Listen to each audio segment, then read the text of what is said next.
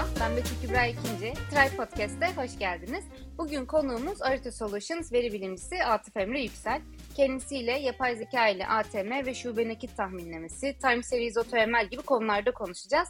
Atıf hoş geldin. Hoş bulduk, merhabalar. E, merhabalar. Ben ilk olarak dinleyicilerimiz için kısaca kendinden bahsedebilir misin diye sormak istiyorum. Neler yapıyorsun, şimdiye kadar neler yaptın? Bunlarla başlayabiliriz. Tabii ki. Ee, ben Boğaziçi Üniversitesi Bilgisayar Mühendisliğinden mezun oldum lisans eğitimi olarak. Lisansımın son senesinde e, Arus Solutions'ta çalışmaya başladım.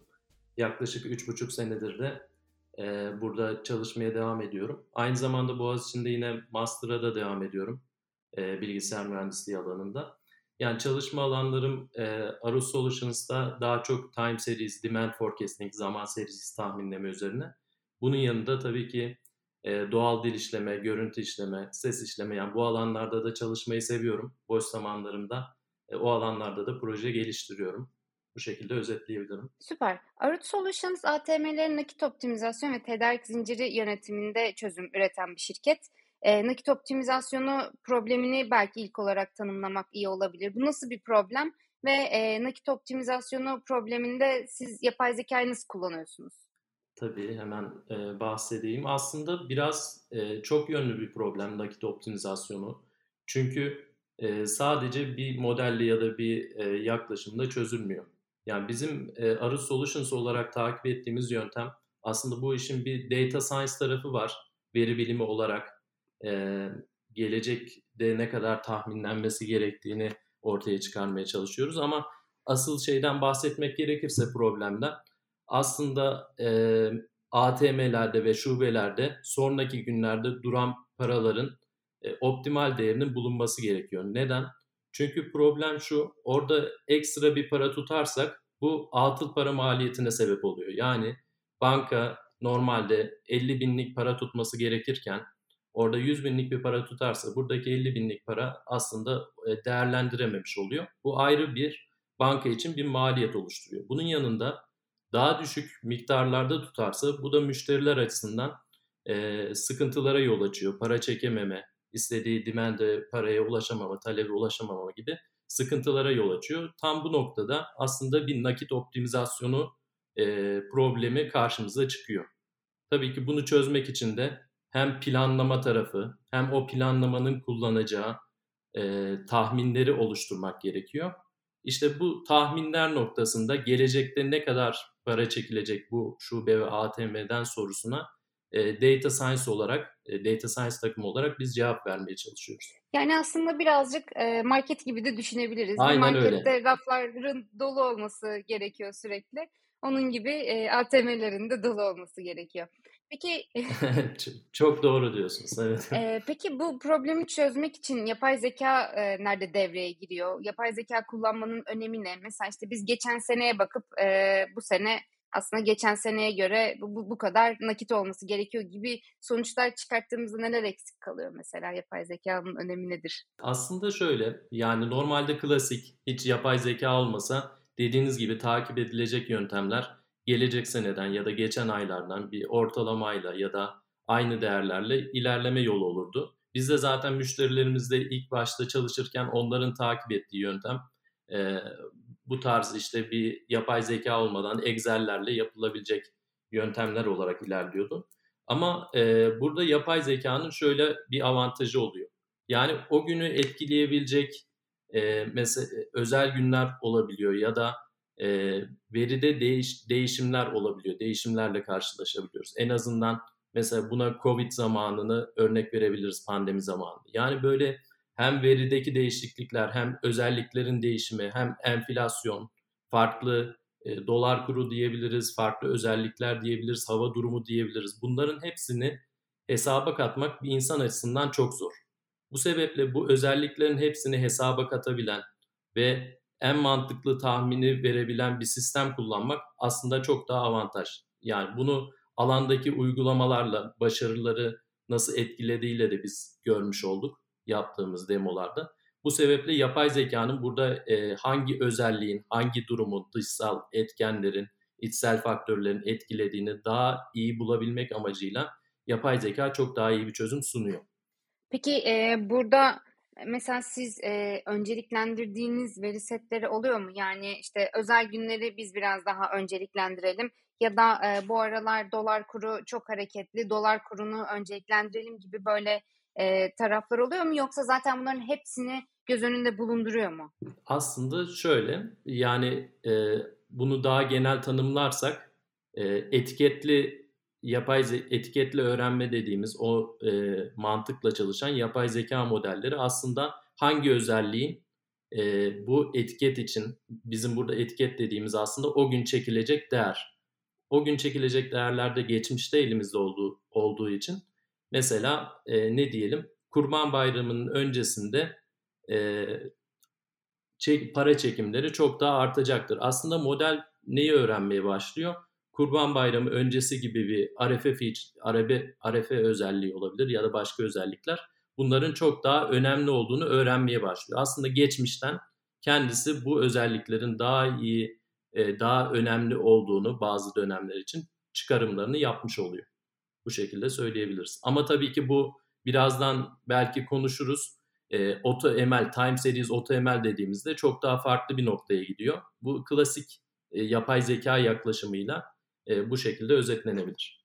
Evet ben de şimdi zaten e, onu soracaktım. Bir diğer konuşmak istediğim konu da Time Series AutoML'de. E, Time Series AutoML ne demek? Biraz e, önce belki tanımlayarak başlayabiliriz. Biraz önce aslında e, şeyi konuştuk. Yani yapay zeka sistemlerinin önemini konuştuk. Ama yapay zeka sistemleri ortaya koyarken e, bir sürü karar vermemiz gerekiyor. Yani en basitinden sizin biraz önce bahsettiğiniz hangi özellikler daha önemli, onların önemini arttırmamız gerekiyor mu, azaltmamız mı gerekiyor?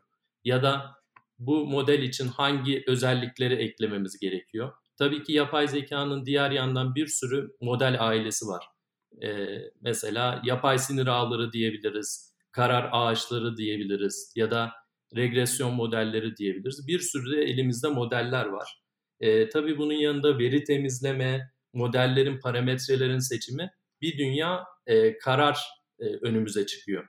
Yani bu noktada AutoML demek aslında otomatik bir şekilde yapay zeka e, modellerini oluşturabilen, eğitebilen, e, çalışmasını sağlayan e, canlı sistemler içerisinde bir platform olarak düşünebiliriz. Aslında AutoML'in normal yapay zeka sistemlerinden temel olarak farkı bu. Buradaki birçok kararı kendi başına bulabilmesi ve bu kararları o müşteri için, o dönem için e, en mantıklı şekilde ortaya koyabilmesi. E, time Series AutoML dediğimizde aslında e, biraz daha Time Series'e özgü, Time Series dediğimiz zaman serileri mesela sizin dediğiniz gibi marketlerdeki ürünlere ne kadar satılacak, ne kadar tutmak gerekiyor ya da ATM'de ne kadar para çekirilip yatırılacak gibi problemleri zamana bağlı bir seri olarak düşünebiliriz. Bu zaman serilerinde aslında OTML olarak ne kararlar vermek gerekiyor? Çünkü OTML e, görüntü işlemede de kullanılabilir, başka alanlarda da kullanılabilir. Ama zaman serileri için başka e, değişik, kendine özgü, problemi doğasına özgü kararlar vermek gerekiyor. Bu sebeple biraz daha özelleştirmek gerekiyor kısacası. Biraz daha spesifik kararlar vermek gerekiyor e, dedin. Ne, ne gibi kararlar vermek gerekiyor? Belki biraz birkaç tane örnek verebilirsek biraz daha netleşir. Şimdi mesela şunu e, market örneğinden gidelim. E, bence daha anlaşılabilir olur. Market örneğinde e, mesela bir tane çikolata satışını, çikolatanın ne kadar satılacağını tahminlemeye çalışıyoruz. Ama bu çikolatanın markası var, hangi markette satıldığı var ve o çikolatanın işte tutulduğu bir yiyecek kategorisi, yiyeceğin altında çikolatalar kategorisi, belki bitter çikolata, sütlü çikolata gibi farklı kategoriler var. Mesela bu kategorilerin nasıl değerlendirilmesi gerekiyor? Bunların hepsi aslında spesifik kararlar. Yani bu hiyerarşik kategoriler nasıl kullanılacak? Oradaki demografik yapılar nasıl kullanılacak? Belki e, şunu da söyleyebiliriz. Bazı ürünler çok az satılıyor. Bazı ürünler çok fazla satılıyor. Bunların hepsi tek bir yapay zeka modeliyle nasıl tahminlenecek? Yani bir yapay zeka modeli, OTML sistemi e, şunu nasıl bulması lazım? E, ürünleri tek tek mi tahminlemek istiyorum yoksa tüm ürünlerin verisini göreyim. Ben hangi üründen nasıl satılacağını, ne kadar satılacağını ben kendim bulmaya çalışayım. Tam bu noktada hem model seçimi olsun ayrı ayrı tahminleme hem de hepsini birlikte tahminleme noktasında yani bir sürü e, zorluk karşınıza çıkıyor. Yani hem e, farklı şeylerden bahsetmek gerekirse verideki belki e, boşluklu yapılar olabilir. Bazı günler marketlerin kapalı kalması ya da satış olmaması. Bu tarz durumlar nasıl değerlendirilecek? Bu tarz e, farklı veriyle ilgili ve time series'e özgü değişik durumları e, OTML'in kendisi hangi yöntemle daha doğru hale getirilebilir, daha başarılı bir model kurulabilir kararlarını OTML, Time Series OTML verebiliyor. Bu e, kararlar da e, tabii karar destek mekanizması olarak e, kullanılıyordur diye tahmin ediyorum. İnsan ne kadar bu işin içinde? Şöyle, e, aslında çok güzel bir soru bence. E, çünkü e, normalde OTML'in kaldırmak istediği o insan yükünü, belli parametreleri artık insanlar seçmek için defalarca uğraşmasın. Mesela bir veri bilimci başında oturup şu parametre daha iyi çalışıyormuş, bu daha kötü çalışıyor modelin parametresi gibi e, külfete girmemesi için aslında biz AutoML'i istiyoruz. Ama başta aslında bir dediğiniz gibi bir külfet oluyor. O da nedir? E, bu modeller için, bu AutoML sistemi için bir parametre havuzunu oluşturmak gerekiyor. Yani model hangi aralıktaki e, parametreleri denesin ya da e, mesela bir model e, hangi feature havuzundan seçmeler yapsın. Atıyorum e, konuştuğumuz özel günlerden hangilerini eklesin, eklemesin. Tam bu noktada e, şuna da imkan veriyoruz aslında.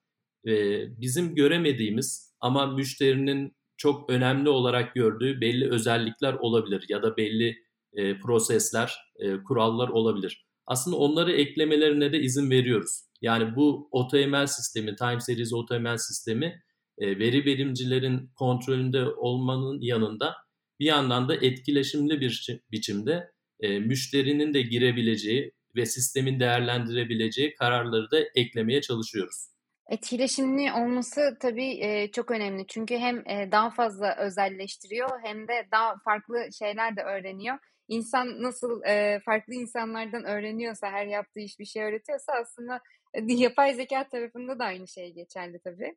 E, ben bir de şey sormak istiyorum. Şimdi e, biraz bahsettik aslında ama talep tahminlemesi tarafında e, özellikle hem e, sadece Türkiye olarak da düşünmemek lazım. Dünyada da çok fazla özel gün var. Bunlar da e, önemli bir şekilde değerlendirmek gerekiyor. O yüzden aslında çok da fazla da tahmin edilebilmesi gereken şeyler var. Yani burada nasıl bir yaklaşıma sahip olmak gerekiyor? Siz neleri düş değerlendiriyorsunuz bu talep tahminlemelerini yaparken? Evet yani doğru diyorsunuz. Aslında orada problemin başında Türkiye'nin belki burada dini bayramlar önemli olurken Avrupa'da bir yere gittiğimizde farklı günler daha önemli oluyor. Bu ATM örneğinden, nakit optimizasyonundan da olabilir. Ya da Amerika'da baktığımızda belli günlerde e, bazı kuruluşlar gıda yardımı ya da kart yardımı yapabiliyor, para yardımı. Onlar önemli olabiliyor. Dediğiniz gibi her bölgenin, her farklı eyaletlerin kendine özgü durumları olabiliyor. Çok haklısınız.